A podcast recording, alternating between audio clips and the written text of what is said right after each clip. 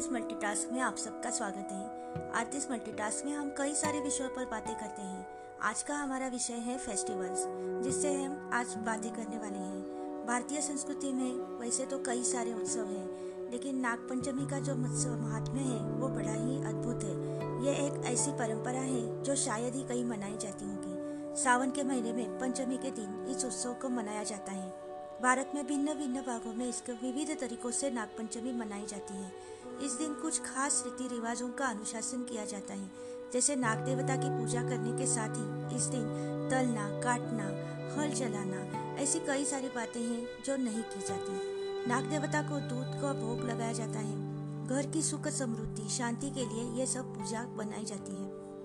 पर क्या ये अंधविश्वास है या इसके पीछे कोई अद्भुत या निश्चित कारण है?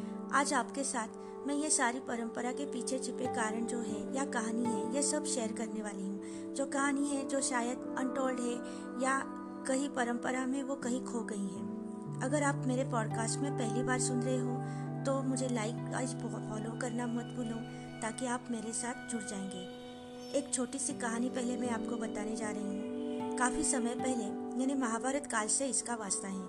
राजा परीक्षित, जो पांडव वंश के राजा थे एक दिन शिकार के लिए जंगल में गए थे। वहाँ ऋषि श्रमिक अपने आश्रम में समाधि में बैठे थे।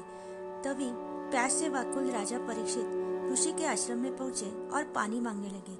लेकिन ऋषि का ध्यान नहीं था, इसलिए वे नहीं उठे। इस बात का राजा को गुस्सा आया और उन्होंने पास पड़े एक मरे सांप को ऋषि के गले में डाल दिया। शमिक ऋषि के पुत्र श्रृंगी जब आश्रम पहुँचे और इस नजारे को उन्होंने देखा और जब उन्हें यह पता चला कि ये कृत्य राजा परीक्षित ने किया है, तब उन्होंने राजा को श्राप दिया और कहा, आज से सातवें दिन नागराज तक्षक के काटने से तुम्हारी मौत हो जाएगी। राजा अपने को सांप से दूर रखने की काफ़ी कोशिश कर रहे थे, लेकिन सातवें दिन जब वो फूलों की टोकरी में कीड़े के रूप में छिपकर तक्षक नाग वहाँ पहुँचे और उसके काटने से राजा परीक्षित की मृत्यु हो गई।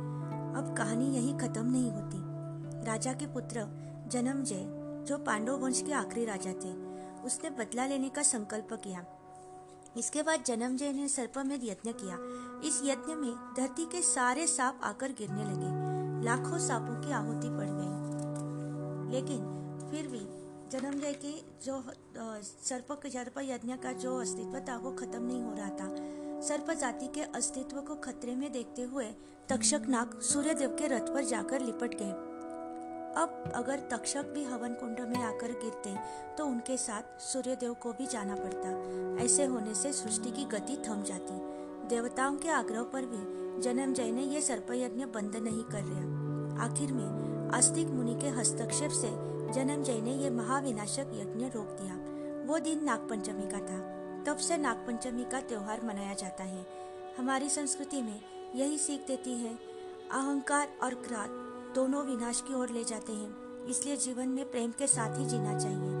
सृष्टि में हर जीव का एक महत्वपूर्ण अस्तित्व है और अपना जीवन जीने का उसे पूरा अधिकार है।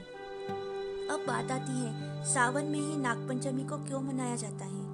हमारी संस्कृति कृषि संस्कृति है और नागों को किसानों का मित्र कहा जाता है। इस महीने दुबाबार बारिश की वजह से नागों के बिल में पानी घुस जाता है और वे बाहर आते हैं। समाज में उनके प्रति भय कम हो और जन जागरूकता हो, इसलिए नागों की पूजा की जाती है। तो ये सब अंधविश्वास नहीं रहता, बल्कि सर्वे भद्राणी पश्चंतु यही संदेश हमें मिलता है। दोस्तों अपनी संस्कृति में ऐसी कई कहानियाँ छिपी है जो हमें पूरी तरह अपना जीवन किस प्रकार से निभाना है इसकी जानकारी देती है। ऐसी कई सारी बातें हैं जो आपके लिए मैं लेकर आती हूँ आती इस मल्टीटास्क में। तो आज का ये एपिसोड आपको कैसे लगा मुझे ज़रूर बताना।